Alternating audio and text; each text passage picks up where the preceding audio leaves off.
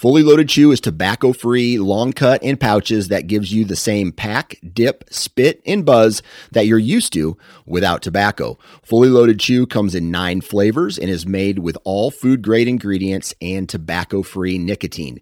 To give us a try, head on over to fullyloadedchew.com for a $1 can of chew with free shipping when you enter the code OUTDOOR1. O U T D O O R and the number one. For more information on our product line, visit fullyloadedchew.com. All right, guys, welcome to today's show. And joining me today is Jacob Coons. Now, Jacob is an avid outdoorsman. He's a family man. He loves getting his kids involved in the outdoors and he loves chasing after big bull elk. But he does not go the normal places that you would think when you're thinking of elk hunting. He's not going out like to Idaho and Colorado Arizona, New Mexico. No, he's actually going east of the Mississippi. And he has some really cool stories of encounters and successes with elk out in that direction. Now, if you are from the east, if you're from the Midwest, and you're like, man, I really want to chase after elk, but I don't have enough time to go out west. I don't have enough uh, enough money to put in for preference points every year. I don't even know how to draw. Like, there's a couple states close to home that you really need to be considering and Jacob is going to dive into those here in just a second. So I'm really pumped about this one. It is eye opening for me, to say the least, that I've got opportunities right here. You know, it might not be drawing every year, they might not have over the counter tags every year. But once you hear the benefits and the upside to hunting in the East versus the West, I think he's going to make a believer out of you as he did me. Let's jump right into this. Like he was doing things that were just badass. That was one of the coolest moments of my life. I was really scared, but knowing that Dan had the gun, I did have the rifle, like we would be okay.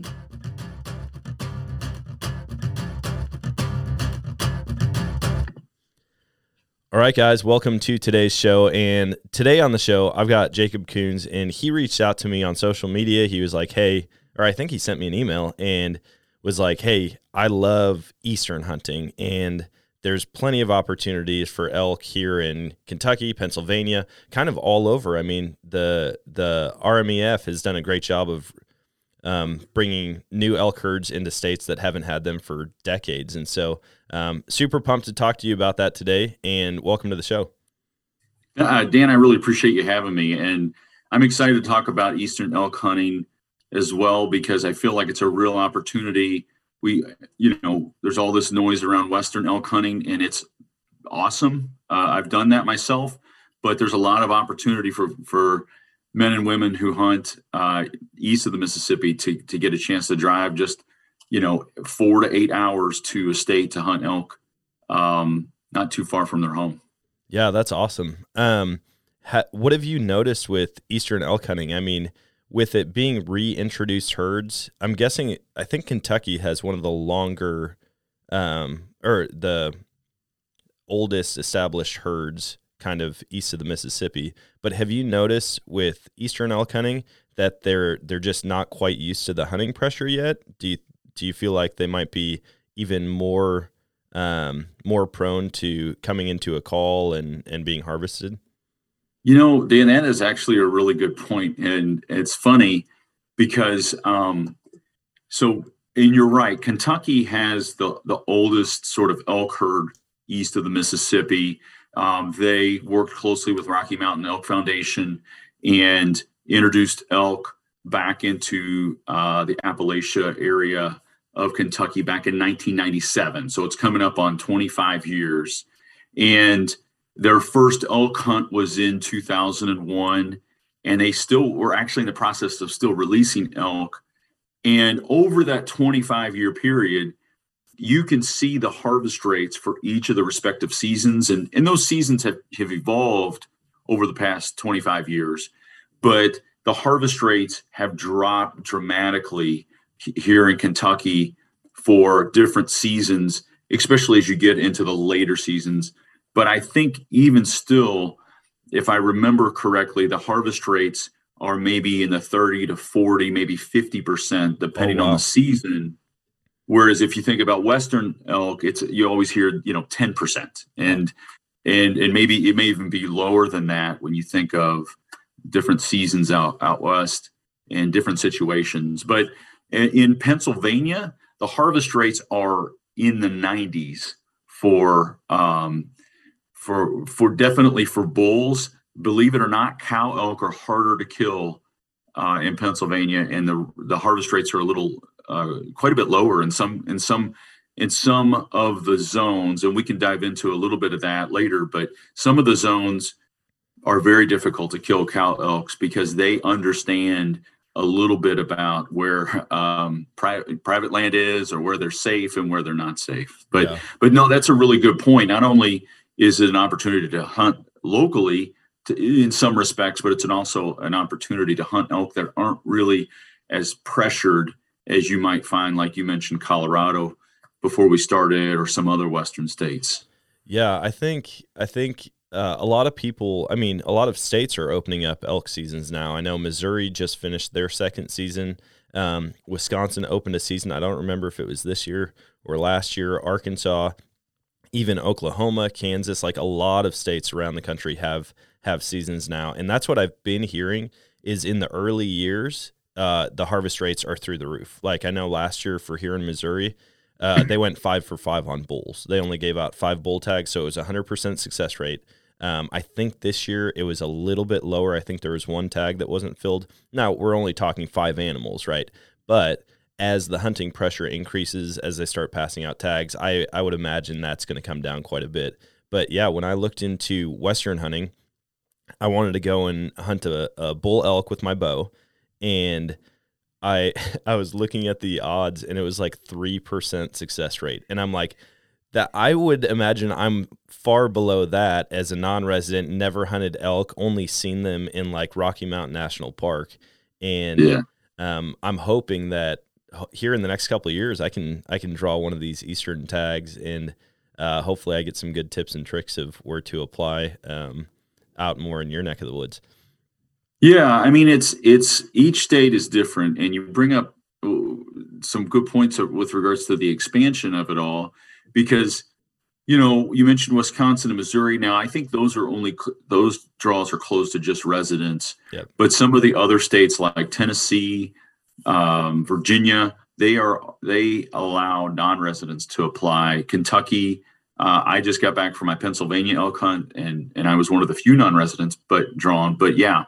There's um, there's a lot of opportunity and, and i haven't even looked into arkansas and oklahoma and, and some of the other states you mentioned so i need to do a little i need to brush up on my homework on those states as well because it, it, that's the thing is that there's so there's almost not a whole lot of publicity around it and there's not a lot of information around it so it gives folks like you and i and anybody listening an opportunity to sort of get ahead of the curve on some of these some of these draws because in pennsylvania there's a there's a bonus system um, and a few years ago they it added two additional seasons and that put me at the top for those two other seasons. Whereas I had been putting in for almost a decade and I was always going to be behind a little bit. Mm-hmm.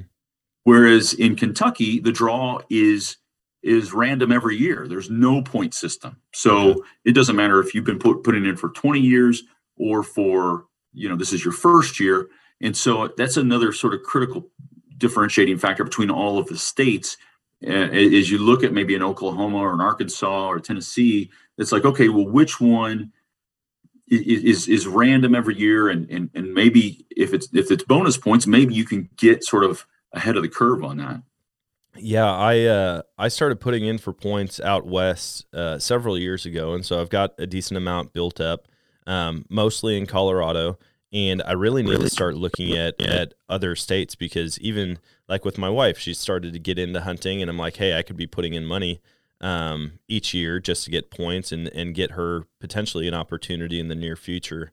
But one of the other things that I was was kind of a barrier for me in putting in for a lot of places is the amount of money it costs. Like out west in Colorado, I'm spending a hundred dollars per point on moose, sheep, and mountain goat and wow. I'm like, man, this is this is crazy. And then on top of that, if I want mule deer, elk, bear, pronghorn, uh, all those points, it's like I want to say it's like fifty dollars a pop. Maybe it's less than that. I don't remember offhand. Uh, what does it look like for non-residents to put in for points in some of these eastern states? You know, and I'm going to refer to my notes here uh, because I was um, because it does get to be a little a little bit uh, of overwhelming information. But for Pennsylvania, they have three seasons: uh, an early season in September, a general season in November, and a late season in January of the of the of the following year. And um, it's ten dollars for each of those seasons to uh, to to sort of put your name in the hat. And as I mentioned, you build up bonus points over time. And uh, um, if you draw a tag for a non-resident, I think I paid about three hundred and fifty dollars, which is, you know, oh, wow. that's only if you draw a tag. Yeah. So really, it's thirty bucks a year, and that's the same with Kentucky.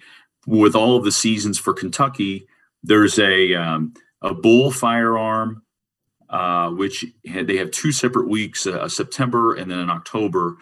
Uh, I think it's a late September bull firearm, a cow firearm, which is in November, and then another one in December. They have either sex archery uh, that takes place in September, early September, and then December. And those are $10 each. So every year you're looking at $30. Again, there's no bonus point or preference point system in Kentucky. So um, you don't build up points, but you don't, you're not at a, disadvantage. But um, if you draw a non-resident tag in Kentucky, I think it's maybe around four hundred dollars. I don't think it's, I don't think it gets to five hundred, which really, you know, again, if you look at the whole scheme of things, isn't a whole lot of money when you, especially when you compare it to some of the like a trip out west. Oh yeah, and a Western tag. I think a, tag out in Colorado is like six hundred something. Yeah, I think six fifty for for a bull elk. Okay, so yeah, I mean, it's really sort of a value, and you're getting a a better a, a non-pressured elk uh, you're getting a, a, a, closer to home experience and you're getting uh, maybe even a better age class of animal too. Yeah i mean it, it kind of blows my mind even just in the few minutes we've been talking that people are are pushing to go out to wyoming and montana and utah nevada oklahoma or colorado for all of these elk tags when right now it sounds like if you go for Kentucky, it's cheaper to apply, cheaper once you draw to buy the tag, uh, better age structure of bulls, less pressure, higher success rates, closer to home, like all around.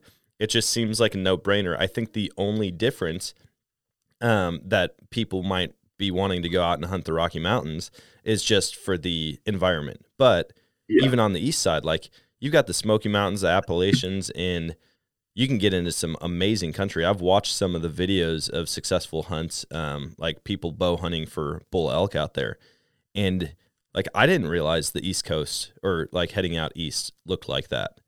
So I think I think that you're definitely onto something, and you might have some hate mail coming your way. Like, dude, quit telling everybody about this. We don't want all these Western hunters coming out here now. You know, it's uh, and, and, and that's a good point with regards to like when I went to Montana in 2018, it is a different experience. I mean, we had access to hundreds of thousands of acres of public land. Um, there, uh, you know, we could just go, go, and then keep going. When, you know, my experience hunting Kentucky last year and then Pennsylvania this year, you have, um, definitely some giant cuts of public land, but you also have a lot of private, and you have roads interspersed, and there's um, there's it's a different dynamic. Uh, certainly, the uh, the states that are a lot of the states that are reintroducing elk or have reintroduced elk, they're reintroducing them into areas with low populations of people but sort of the mining areas where there's been a lot of strip mining and it creates the grassland habitat that's really beneficial for grazing people. The terrain looks really different than you might expect because you see these open prairie gr- grasslands that you know where you, you might expect it to be just all hardwoods and so it's a it's but it's a definitely a different dynamic. It's something yeah. that you have to plan for if you're going if you do get drawn for one of these eastern states. the the the the the, the, the rub of public and private and the fact that you know the elk may be on private land and you've got to navigate that a little bit more than say if you were hunting in a a state like Montana or Colorado or something like that. Yeah, that's a good point. Like the the private and public land boundaries out there are so I mean, like we'll put on a 100 miles in a side by side in a day and never cross a private land boundary. And um, I'd I'd have to imagine, you know, you have to really hone in and figure out where these elk are moving on public land when you're hunting in the east, and if they're anything like whitetail, which I'm sure after being around people long enough, they'll figure it out. Um, we, we had a buck here in Missouri. It was like a 200 inch whitetail deer, and it lived in a cemetery. Like that is, it just stayed there. People would literally drive through the cemetery just to look at this deer, but it knew it was safe. It knew that it, it figures out those boundaries. Yeah. And so I'm sure there's going to be different challenges with that. But uh, the fact that the fact that all of these states are opening up uh, non-resident licenses, I mean, that just goes to show how successful the elk herds have become. Because to have a sustainable population to where you can have residents and non-residents alike come and hunt them, like that just goes to show conservation departments are doing great work in those states for sure. Now, with the draws in like Pennsylvania and Kentucky, are they reserving a certain percentage of tags for residents and then like, you know, giving 25% to non-residents or is it just equal odds for everybody? That's a good question. And so Kentucky, I believe it's no more than 10% of the tags go to non-residents. So it's about um, so it's 594 tags in Kentucky that are drawn every year. And that doesn't include like there's some special tags like a governor's tag and a Rocky Mountain Elk Foundation tag that help raise money for conservation. But so just for the general public, there's 594 uh, tags. Now, my just based on my numbers, just for your your audience, there's about a, upwards of 100,000 applicants in the state of Kentucky. I've seen, even seen numbers up to 130 app, 130,000 applicants. So there's roughly 600 tags, and um, the and then in Pennsylvania, it's a hundred about a hundred thousand applicants every year. At least, the, actually, this past year was a hundred thousand. 184 tags were submitted. So it's a you know it's a little bit more difficult in Pennsylvania. And I this year they don't have any limit on non-residents. And I and I was looking at it. There were about 24 non-residents that were selected, and, and I was of course one of them. So, but they don't have any limitations. And I, I have a feeling that may change if that number continues to rise because I think the 24 was somewhere it was definitely north of 10% and and so I, I i feel like you know people might start to get upset about that if especially if you're a pennsylvania resident yeah i mean i i think that whatever state you're in obviously a lot of the money that you spend in the outdoor industry will go towards the conservation in your own state and so i think it's fair that the majority of tags go out to non-residents and even in states like missouri where the elk population isn't large enough to to give out a hundred tags, you know, yeah. to keep it as only residents able to get them right now is smart. But um, I think it's I think it's just amazing that like even with the governor's tags, I've heard of some of the prices of those tags. Like at auction, they're going for six figures for one tag. Keystone governor's tag or something, and it's it went for on auction for around two hundred twenty five thousand dollars. Oh my goodness! Which is is like I just that's how special if someone gets drawn for that tag. And I was when I was in Pennsylvania, I talked to I ran into a guy that had a, cabin in my the zone I was hunting, and he was hunt. I was scouting in October. He was hunt deer hunting, and I unfortunately messed up his deer hunt a little bit, but he was super cool about it. And he was like, "Yeah, I've never put in for the the Pennsylvania elk hunt." I just don't know if I would get drawn. And I'm like, dude, you live in one of the, you have a cabin in one of the best zones in the world for giant elk. You've got to put in for it. You deserve it more than I do. Yeah. Uh, so yeah, it, the, the the fact that the the the governor's tag went for two hundred twenty-five thousand dollars. Tells you about the value of of uh, the elk and the type of hunting that you have there in Pennsylvania. Yeah, that's awesome. I I would imagine with with the lack of hunting pressure, like you mentioned, the age structure that you get with the elk out there. I mean, you're seeing bulls that have have gotten above the average age in Colorado because you know Colorado, unless there's serious antler restrictions or um or it's a a difficult unit to draw, like most people that I know, like if you go out there and you spend six hundred and fifty dollars on a non-resident tag, if it's a spike and it's legal, like they're gonna shoot it. And so to see the the lack of pressure producing bigger bulls in a place like Pennsylvania um, just seems really cool to me. Now you've you've drawn Kentucky a cow tag, mm-hmm. right? Yes. And then a bull tag in Pennsylvania, and then you had mentioned going up to Montana. Was it in 2018? Yes. Okay. What uh what are some similarities and differences that you've noticed between the western hunt and the eastern hunts that you've done? Well, you know, it, it's hard to to to find similarities because when we went to, um, I went to Montana in 2018. It was a general tag. Went to a general unit during um, like the second week of September, and had done a lot of e scouting and and done a lot of analysis. I'm a very analytical person, and um, we uh, chose to hunt in grizzly country and uh, we found elk on day one and and i was fortunate enough to kill a bull with my bow on day three. Wow. And it was an amazing experience. We packed it out ourselves. We you know there was nobody there to help us and, and just a couple of flatlanders that went out west and, and it all came together really really well. And it was an amazing experience. And that really got me started. I mean i had been building points for elk in eastern states. Thankfully i had the foresight to try to do you know to do that in pennsylvania and um, i had been putting in for kentucky but when i you know when i think about my kentucky experience last in and this was december of 2020 it was a late season cow elk tag it was a different experience because it was it was December 26th through the 30th, so it was late season. There's no bugling. There, you know, I mentioned sort of the the push and pull or the rubbing of sort of private and public. And the way the Kentucky draw works is you get drawn for a tag, and then there's a secondary draw for where you're going to hunt. Oh, okay. And so th- there's a lot of that can go right or wrong in that secondary draw.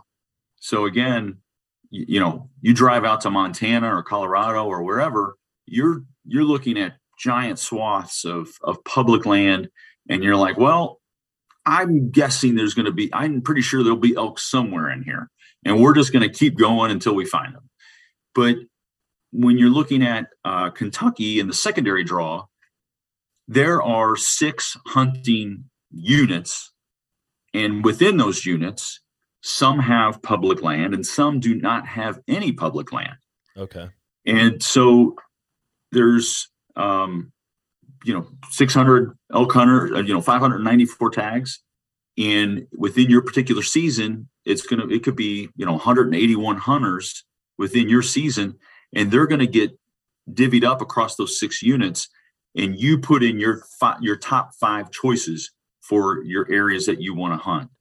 And so within that unit, there can be some private land access that the state has got, has, has worked with um, like a local mining company to get for elk hunters. Oh, cool. And so there's, so you really want to figure out in a, in a very strategic way what you want your top five choices to be because if you go after what everybody else is going after, then you could get pushed into a unit that doesn't have any public land and and you're sort of like, well, I guess I'll start knocking on doors to see if I can get some private access and who knows what, you know, what that'll look like. I mean, you know, they may say, sure, for, you know, a trespass fee of a thousand dollars, you can hunt elk here or or what have you.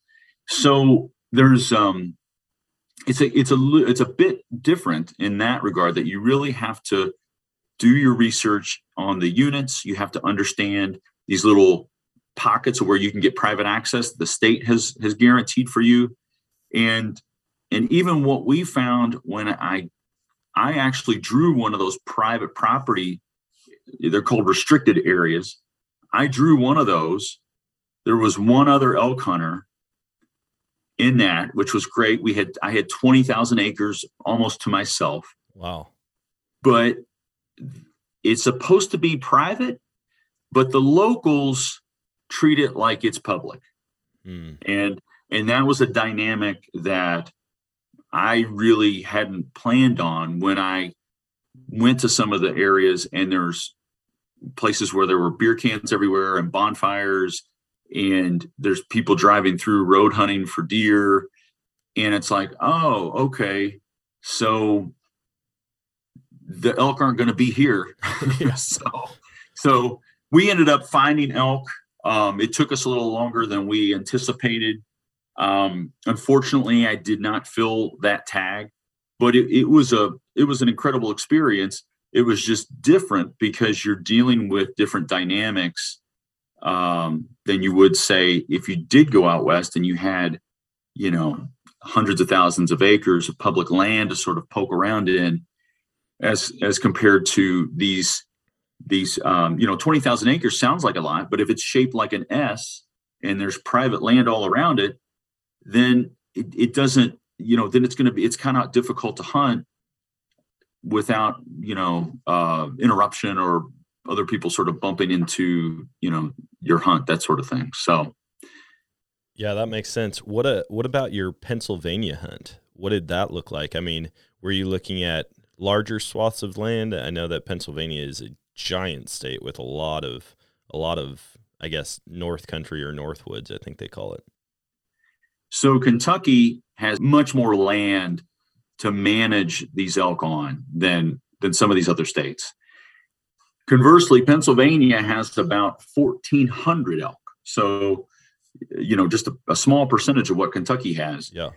And, uh, but Pennsylvania, in my opinion, really just drives energy and excitement around their elk herd in a way that pulls in the public. It's, it's, um, the area is near uh, Penn State University, sort of in central Pennsylvania. And it's, uh, they just really do a, a, a great job. In fact, I was reading that what they have done with the elk herd there generates an, over a million dollars for that local community every wow. year in revenue because of tourism and and people coming in to to hear the elk bugle and see the elk in different public viewing areas and i just don't i don't i don't see that and hear that and i'm a kentucky resident i don't see and hear that here in Kentucky. But it, it regardless, you know, the, the the Pennsylvania draw is is you pick your you pick your zone or your unit when you when you put in. So when you put in your ten dollars, there are um, I'm trying to think. I, I believe it's about thir- it's actually 13 zones across uh, nine or ten different counties that is the sort of the elk management zone or the elk management area and you pick your zone when you apply and so there's no secondary draw so you do have to think a little bit ahead of time like what area you know what zone do i think i want but yeah. and you but you can see very clearly you know where the public land is um, the zone that i had in pennsylvania was 13 and so I chose that because for a number of factors, but it does it does have a good chunk of public land. They also have a zone in Pennsylvania that is open for all elk hunters. So you could be in zone two or zone 12. Zone one sort of surrounds the management area because they're trying to create a buffer to keep the elk from doing property damage, crop damage, getting to the highways or getting to the major roadways. And so zone one is a zone that is open for for every elk hunter. And um, I can look up and see, oh, in my zone, all of the elk are being killed over here and over here.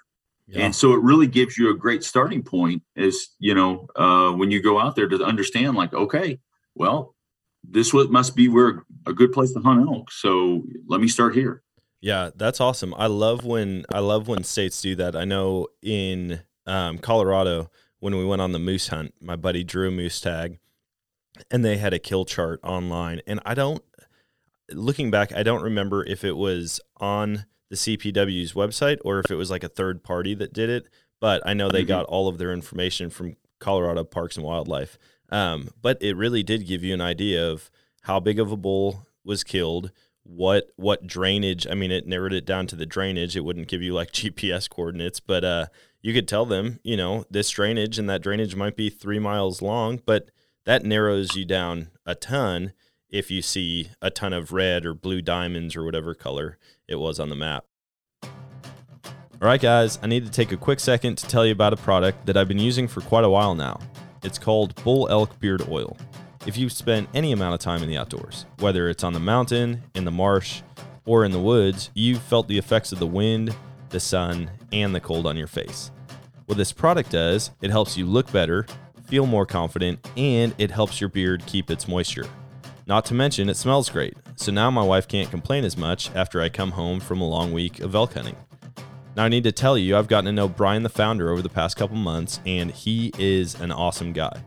Brian made sure that all of these oils are made out of clean products right here in the USA. He also loves to give back to the outdoor community, whether that's through fundraisers for public land acquisitions or even helping donate money to cover the surgery cost of duck dogs. He's an amazing guy and he makes an amazing product. So go check out bullelkbeardoil.com and be sure to check out the subscription options so that you don't have to run out of your favorite facial hair product. Plus, you can use the code Nomadic and get 20% off your order. I love when agencies not only reintroduce and manage herds well, but then also give hunters all of the tools necessary to go out and be successful. And it makes sense on their part because if success rates are down, they're not going to have a ton of revenue coming from people wanting to apply for tags and and potentially draw a hunt. Yeah, I, I agree. And that's and that's where I when I talk to the elk biologist for Pennsylvania, I was saying, man, because he looked at Kentucky as a model state, and, and Kentucky does and has done a great job of managing their elk herd. But I just don't think Kentucky does as great a job as to really pull the curtain back for hunters because, again, that secondary draw, there are people that feel like they won the lottery when they get a Kentucky elk tag. Yeah. But then that secondary draw requires a lot of thought and some analysis. And I really do think a lot of hunter Kentucky elk hunters are dissatisfied because they end up getting pushed somewhere where they don't know where the elk are or they don't and they don't get that information like the you know the gps coordinates like i mentioned.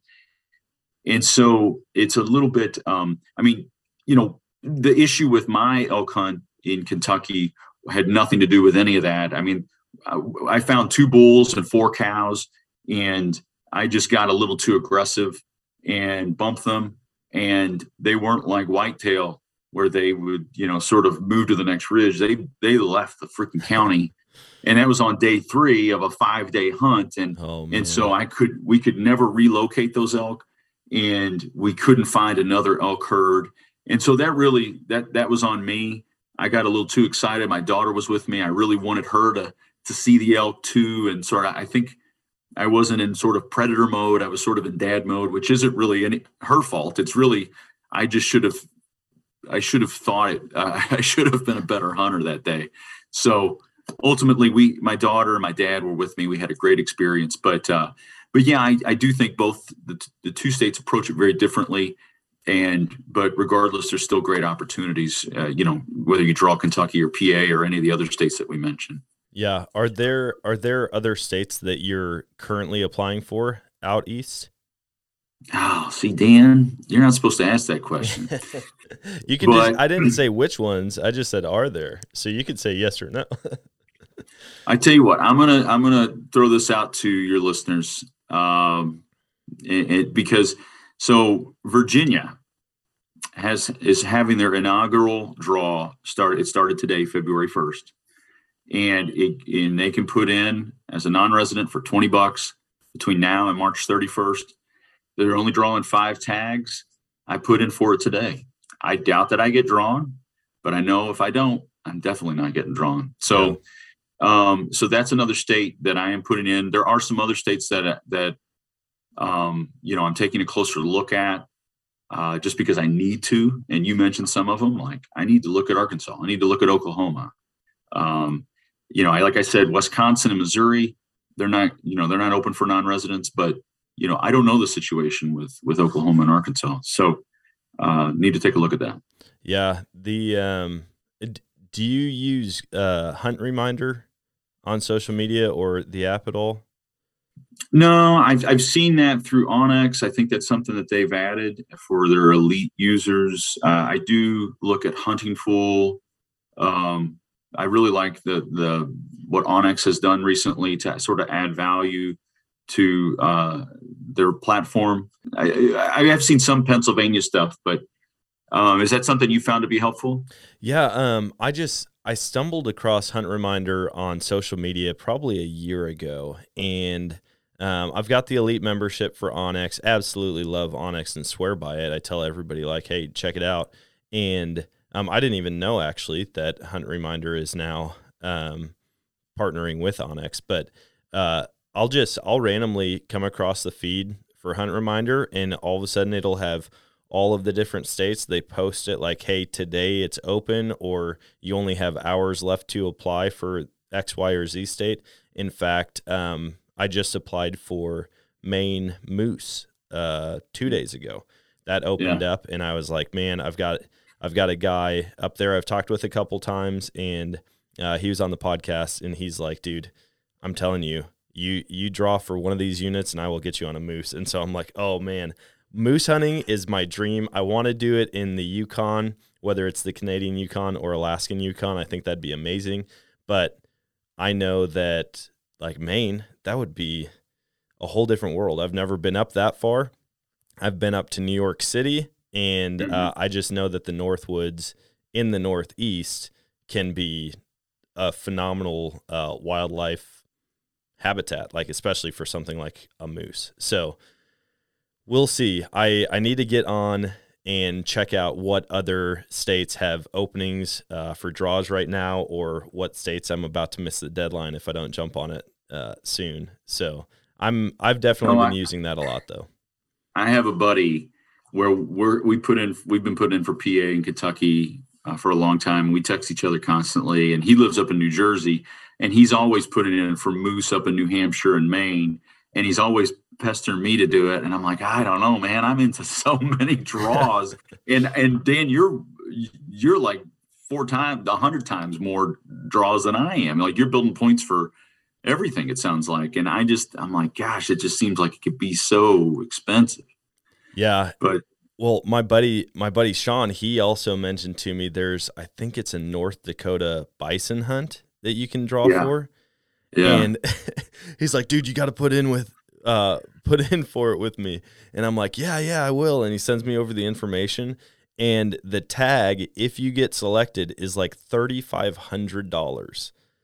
And wow. I was like, hey man i'm not gonna put in for that one like i don't foresee myself having that kind of expendable income for a single hunt for quite a while and if i do you can almost do a non-resident moose hunt in Alaska for for that price. I mean, like the tag in Alaska really isn't that expensive. It's the transportation that that gets you. So um, I'm like, man, would I rather hunt a buffalo in North Dakota or a moose in Alaska? Definitely moose in Alaska. So I'm not going to waste my time with that tag for now. Yeah, I think we've seen some of those those bison hunts, and you know, we you talk about animals that aren't pressured it almost seems like they're just going to stand there as no matter how close you get to them. I don't know, uh, but yeah, I think I think you're you're on you're you're right there. Like you know, the bison thirty five hundred dollars, or using that towards a you know something like a an Alaskan moose adventure. I think that's probably a better deal. Yeah, I mean, don't get me wrong. I've had bison, and holy cow, that is some good meat. I mean, some of my favorite, but also I think at this point, my favorite. It, it's hard because I feel like my judgment is skewed after I pack out a moose. Like I'm way more hungry, and anything's gonna taste amazing at that point. But moose heart and tongue was one of the favorite meals I've ever had. I mean, it was phenomenal. That's that's that sounds that sounds really interesting. Yeah, I I am always fascinated by the size of moose as well in comparison to even an elk. I, I you know I, I was able to fill my my elk tag this year in Pennsylvania. Giant bull. I'll find out the age of it at some point, but it, it scored 375. It, it's really mature elk. I was uh, you know very fortunate, but as big as that thing is, moose are bigger and yeah. and and that that that's that's interesting to me to uh an interesting thought to to to do that but i haven't i really haven't done i haven't looked at some of the alaska hunts or anything like that i really i feel like that's just a bridge too far for me at least right now or, or in the near future yeah i I've become kind of an advocate for Alaskan hunting um, just because I was able to do it. I went on a blacktail deer hunt. My wife and I, we had talked about going up there for our anniversary for a couple of years. And then um, a friend of ours actually lived in Kodiak and they said, Hey, come visit us. Like, we've got a place for you to stay. We've got like some kayaks if you want to get out on the ocean and kayak. And we're like, Okay, cool. But then we were thinking, okay, we're going to spend thousands and thousands just on airfare. Um, come to find out, they are not a sponsor of this podcast at all. But Alaska Air, uh, you can get their credit card and get a buy one get one free ticket. Essentially, if you put a certain amount on the credit card, um, buy your ticket, and then you get like a free buddy ticket. They have to fly at the same time on the same flight as you. But I did that, and I think all in, all in for like nine days in Alaska um, travel that tags everything. Uh, I did a successful blacktail deer hunt, and I think altogether we were like 1500 1800 bucks, but that's a nine day vacation for me and my wife. So, um, mm-hmm. yeah, you put it all together, and it, and then we came back with probably, gosh, I don't know, 80 pounds of fish, like salmon and rockfish and lingcod. And so once you're up there, I, re- I really do uh, try to get people to understand like the travel is expensive, but once you're up there, you can get tags. You can go and fish on a river for salmon. Like just literally walk down down the stream until you find them and catch salmon on a fly rod. And there's just so many opportunities up there. So wow. Well, that that I hear a lot about folks doing DIY caribou and up there, and uh, I think that seems to be a more getting to be more popular. A lot more information around DIY caribou, uh, uh, and and then you know some of the other deer species up there. But uh, I thought you sound like you were getting ready to invite me uh, you know, uh, you know, buy one get one. I thought, oh man, this is great, Dan. I really appreciate it. I'm excited about our uh, our hunt. hey man, we've I've been talking with my buddy about finally pulling the trigger on the moose hunt, and it may happen this year. That's what I'm going to shoot for. Um, it depends on how many other hunts come up, but if you want to come along, pick up a caribou tag, pick up a. I think wolf tags are fifty bucks. Like you can get a black bear tag. I want to say that's around 350 once I priced it out, it was like I could I could get a black bear, a moose, a caribou, and a wolf tag, hunt them all in relatively the same area, and it would cost like fifteen hundred bucks in tags. And so it that's that's pretty pretty sweet. This is uh, the the year of the deer for for me. I, I don't anticipate going on any elk hunts and my kids are are 15 and 12 and they've really gotten pretty good with their bows. And this next year, uh, I think we're going to be whacking them and stacking them from a, a, a deer standpoint. And so, so it'll be um, it'll be a lot of fun this year. But I'm going to just do sort of the the local deer hunts in here in Kentucky, and uh, I'm looking at maybe 2023 and looking at maybe a New Mexico. Uh, you know, that's a random draw, so who knows? But I do have a decent amount of points in, in Arizona. I have a decent amount of points in Wyoming. And so I'm going to see if I can get an op, you know, talk to my wife and get approval for a, another Western elk hunt um, in 2023, or potentially um, take my one of my kids out to some sort of pronghorn hunt before school starts. I really want them to do something like that out west because I want them to be infected like you know like their dad yeah. is a little bit because there's there's so many ways that we're places not only for men like you and I but even kids where you know that we're looking for adventure in our lives. And I think uh, you and I have obviously found it. And obviously I want them to sort of have that the same like you know this other stuff is freaking boring compared to hunting and fishing you know? Like that's that's where that's where my my head's at you know in the next couple years. Yeah i'm hoping that uh i'm hoping that infects my kids as well. I mean they see me putting on camo or getting home from from a hunt all the time. They've come and helped me recover deer before. And so there's definitely the intrigue. My kids are five and three right now. And uh, i think one of my proudest moments was waking up and there were a couple flies like buzzing around in the house and my kids both had nerf guns and they were hunting the flies. And we spent probably 45 minutes doing that. And uh, and then i started riding around the property uh, with my kids. I, I got an e-bike and so like they would surf on the frame of the e-bike and hold like real tight inside the handlebars inside where where my hands are, and then I'd kind of like sandwich them between my legs and just like hit the throttle and go. well, I would go around the property and we'd see turkey and deer almost every time. And every, without fail, my daughter just would yell, Shoot him, shoot him, shoot that turkey. And I'm like, all of her T's or K's. And I was just like, All right, she's hooked. And she's never even been out. So, um, we'll see. They, I told my son I'd take him out coyote hunting. That's what I've been into lately. And so, I think I'm going to take him out in the blind soon, and he can actually be on a legit hunt with me coming up. It's cool. I mean, it's. I think you know you want you want to give your kids the opportunity. You don't want to force it on them. Yeah. You don't. I even I say it all the time. I'm like, listen, you don't have to do this if you don't want to. You, you we went on a. There were some opportunities. My son shot a buck last year, but it um, it didn't hit it quite right, and but even before the shot, and even with my daughter who who didn't get a shot, she sort of blew it. Um, but it, I was like, listen, if you don't want to do this, it's okay. I will not be upset. This is all about us having fun.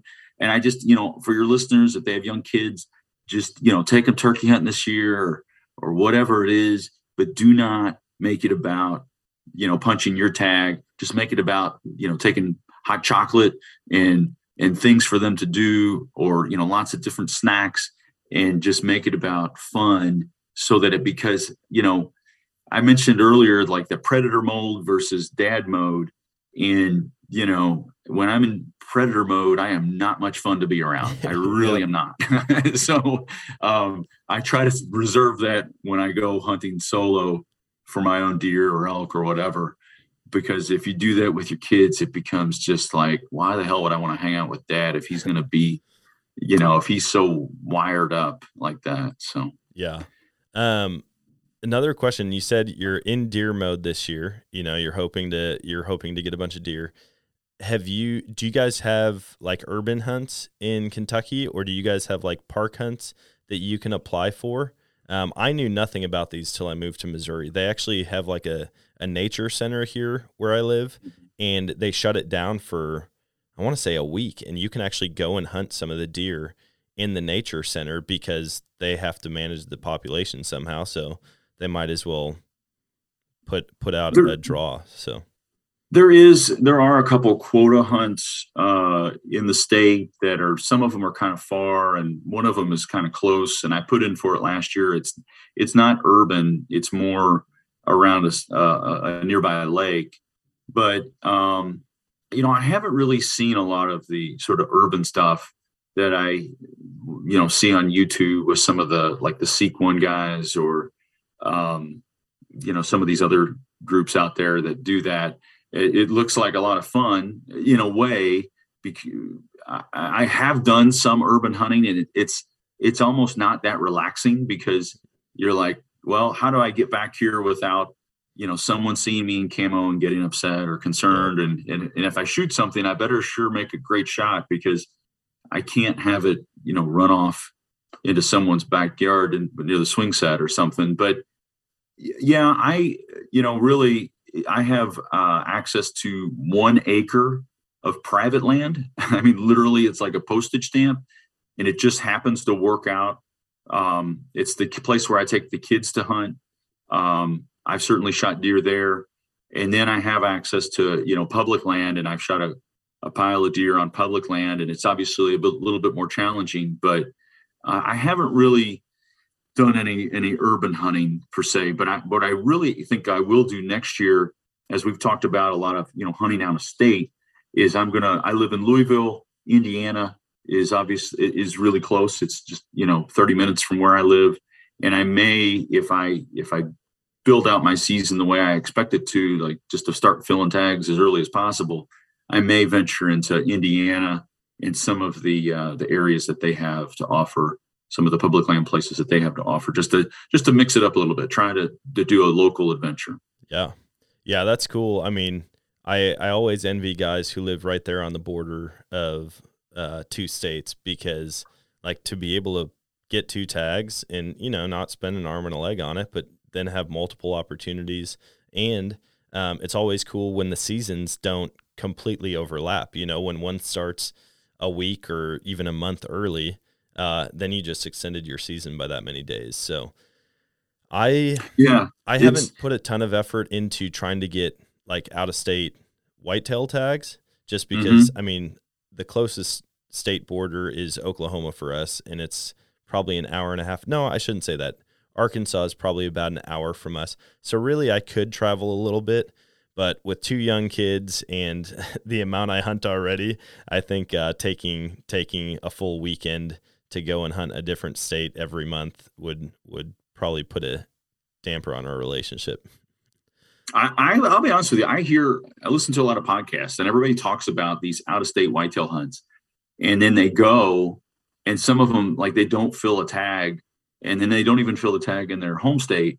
And I'm thinking like that's a lot of energy, effort, and money. And I trust me, I like to get away as much as anybody, but there is so much opportunity right outside most of our doors, and especially for whitetail. I just don't understand the fascination like with going to, you know, uh, I mean, certainly with Iowa, that's one thing, but you know, like a Kansas or you know some of these other states like for whitetail i'm like well you know i can have a lot of fun locally in some of these big old public land areas and where i can just hike forever and uh, you know if i play my cards right you know i can fill tags locally and not spend a lot of money and a lot of time away from the family. But uh but yeah you know i, I think the, the time to go to do these out of state things is when you're chasing pronghorn or mule deer or like you talked about moose or we talked about elk. You know that to me is is where you know you're ta- you're really going into a different environment and you're going after something completely different a different type of adventure. Yeah i think i think the big trips or like the allure around traveling to hunt is like getting away and it seems like a bigger adventure because even for me, if I go out and duck hunt on on the pond that I have access to, it might take me 30 minutes to drive out there. I go set up and hunt for a couple hours and come home. Whereas like the adventure or the making an event out of it where me and a couple buddies go up to my friend's land two hours away and we spend the night the night before and we hang out and we're talking and ant- anticipating what tomorrow is going to hold. I think that's kind of the excitement for me of of traveling and wanting to hunt different states. But yeah, like you said, if I had to choose, if I only had like one week to go and do a non-resident hunt somewhere, I'm not going to burn it on the next state over's whitetail season. Like I'll be out yeah. west hunting elk or hopefully now out east hunting elk or up in the northeast hunting moose or something like that. But yeah, I think I think uh I'm definitely going to start putting in for Eastern states. Uh, you've convinced me of that. Um, I've, like I said, I put in for bear. They opened a bear season here this year, opened an elk season here last year. And so I'll keep putting in, obviously, for my home state. But to to hear that you can put in for ten dollars a pop for three different seasons, I mean, that's that's a no brainer to me. You know, if you can draw a tag in one of these eastern states, you can have a pretty amazing adventure, and and, and even for a, a lot less money, less pressured animals, and uh, uh, you know, a, a, pretty cool experience. So, uh, hopefully, you know, some of your listeners, um, you know, take advantage of it. Like I said, you know, Kentucky had a hundred thousand applicants and there's 600 tags and that's really you know it's not a whole lot of people when you think about it. And um, and if you pay attention to the you know the oklahomas and the arkansas and the other states that we talked about you might find yourself at the top of the list you know one year if they added an additional season uh like like i found myself this year with pennsylvania. Yeah. Well in in now in the early in the early years of these states opening up hunts, that's when your odds are going to be best. And if you can get into it now before, you know, the whole rush of people and all of a sudden there's a half a million hunters applying for tags, like yeah. your your best chances are now. And uh I definitely disagree with any any of the mindset like, oh, I'm probably not going to get it. Well, you're 100% not going to get it if you don't try. So you might as well just put in for it and uh, absolutely, you might get that amazing email one day saying, "Hey, you got drawn." Yeah, yeah. I mean, I I was getting phone calls from Pennsylvania on August 21st of this year, this past year, and I thought it was, uh, you know, we're trying to reach you about your car's warranty or you know those sales calls, and uh, and I I was like, why am I getting these phone calls from Pennsylvania? Uh, and I even knew that the draw was that day, and I was it was a complete uh, a complete surprise. But uh, and it was a complete surprise to my my wife when I said, "Hey, I'm going elk hunting this year." When you thought that I wasn't, uh, so, but uh, um, it it all worked out, and uh, we have a full freezer. And like you said, if you don't put in, you definitely don't get drawn. But if you if you do, it's not it's not you know, but thirty dollars generally and uh and and that's you know just if you say you know save a couple dollars here and there $30 is easy to come by and it's worth it especially if you get drawn for one of these tags and like we said earlier the pennsylvania governor's tag went for $225000 so you know it's really something that would be worthwhile uh to get drawn for. Yeah that's awesome, man. Well, I appreciate you hopping on and sharing all the information that you've gathered and and some of your experiences hunting the East.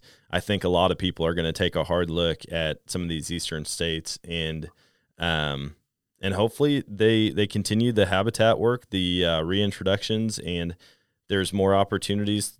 I I honestly believe that in my lifetime, if not my kid's lifetime, you'll be able to hunt elk in in ninety percent of the the United States, the continental United States, and I'm I'm really hoping that's the case. And they're doing it's not even just elk, but like places like North Dakota and South Dakota and Nebraska are starting to have like uh, bighorn sheep hunts and different things like that. Like the conservation movement is taking off like crazy, and it's really cool to be able to see it and to have all these opportunities from it. So before we hop off though, I want to give people a chance to follow you. And so, um, if you wouldn't mind sharing where people can follow along, um, maybe if you have any resources offhand where people could look up some of the information, um, whether it's the Kentucky Fish and Game websites, anything like that, we can pass that along to them as well. Yeah, so I am on Instagram. I clearly need to increase my TikTok game after learning, you know, all the that Dan has done in, on TikTok. but um, but I am on Instagram. I'm the casually intense hunter. Um, is my moniker, and you just look up Jacob Coons, C O O N S.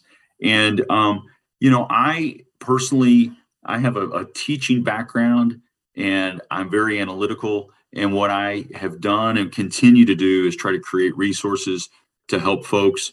And you know, some sometime by May, I'm going to be publishing a Kentucky elk hunt planner. Uh, it'll be a few dollars on Amazon, and it really is just a, a, a source for folks to really understand that secondary draw, like I talked about, and then some of the other logistics and other dynamics that you want to think about, whether whether that person hires a guide or not. The idea is that you go into the hunt with your understanding what your your objective, not the objective of your buddies or your family, but your objective is for your hunt and then creating a, pl- a series of plans around that so you can maximize your experience. Because like i said sometimes people draw these tags and they feel like they won the lottery but on the other end of it they don't understand some of the dynamics of it especially with kentucky and then it can really backfire and be a not so great experience. And so that's the purpose of uh, the kentucky elk hunt planner. Um, and you know and i have other resources so if anybody follows me or if anybody just wants to ask me questions like i have you know no problem. I'll ask i answer a million questions about any of this stuff pennsylvania kentucky or any of these other states or you know my experiences out west. Not that i'm any expert on elk hunting but like i said i'm very analytical and i love to to collect information and, and share it uh, as well yeah that's awesome i appreciate your willingness to uh to answer questions and uh, to share that information with everybody. It's it's definitely lit a fire under me. I will be hopping online and figuring out what all states I can apply for out east, especially at that price point. I mean, what a cool opportunity. So we'll have to stay connected though. I'm curious to see how how your season goes this year, chasing after whitetail, and um, hopefully we can get on one of those hunts. Maybe you can be my buddy ticket on an Alaska trip sometime. Well, man, thanks again. I definitely appreciate it. And um, you have a good season. Hey, thank you, Dan. You as well. And that is going to wrap it up for today's show. I hope you guys enjoyed that and took a lot of information away from that show. I mean, I learned so much just in talking with him before the show, during the show. There's a lot of stuff that he opened my eyes to that I didn't realize before. And so, really, if you think about it, based on what we heard today, you can get into an elk tag cheaper, uh, lower application fees. You don't have to travel as far if you're living in the Midwest or in the East somewhere. Um, larger animals taken, it sounds like on average, and higher success rates on less pressured animals. It sounds like a win all the way around to me. I mean, if I don't have to be gone from my wife for 10 days and I can go and potentially get it done in five in a state that's a lot closer, less gas money, I mean, it sounds like a no brainer to me. And so I have been putting in for Eastern tags, and I'm going to continue to do that and hopefully explore some new states that I could potentially get on a big game animal in. So I hope you guys take advantage of that. I hope you take the information you learned today and put it to use. Jacob is an awesome dude. I mean, he has done a ton of research in figuring this out, and obviously he's been successful with it. So Go out there, try to find a new state that you want to go hunt in. Try to find a state close to home, or see maybe you live in one of these states where they actually have an open elk season and you maybe didn't even know about it. Hopefully, this is beneficial to you guys. And I've got a few other announcements that I want to share with you. We've got t shirts and sweatshirts up for sale. Go check out the link in the bio on the social media pages or even in the description of this podcast, and you can find where to buy some Nomadic Outdoorsman merchandise. As well, we've got a brand new podcast coming out Wednesday, February 9th, and it is going to be amazing. It's going to be for the people that do want to get out and hunt big game. It's going to be a lot more information, like we heard today. I'm going to be talking to some people that are very experienced in the outdoors, chasing after big game animals out west for tips and tricks, strategies, and gear recommendations for those of us that want to pursue other game mostly out west, but who knows? We might throw some northern stuff in there in Canada or northeast or even heading down south. Just some some hunts that a lot of people overlook or think are out of reach for them. I'm hoping that we can make it content that's relatable, full of education and information for you to go out to a new spot and be successful hunting. So, really pumped about that. Hopefully, you guys will follow along. That is called the Western Rookie Hunting Podcast. So look it up and join with us as we create some new shows coming up here shortly. Until next time, though, always choose adventure and God bless.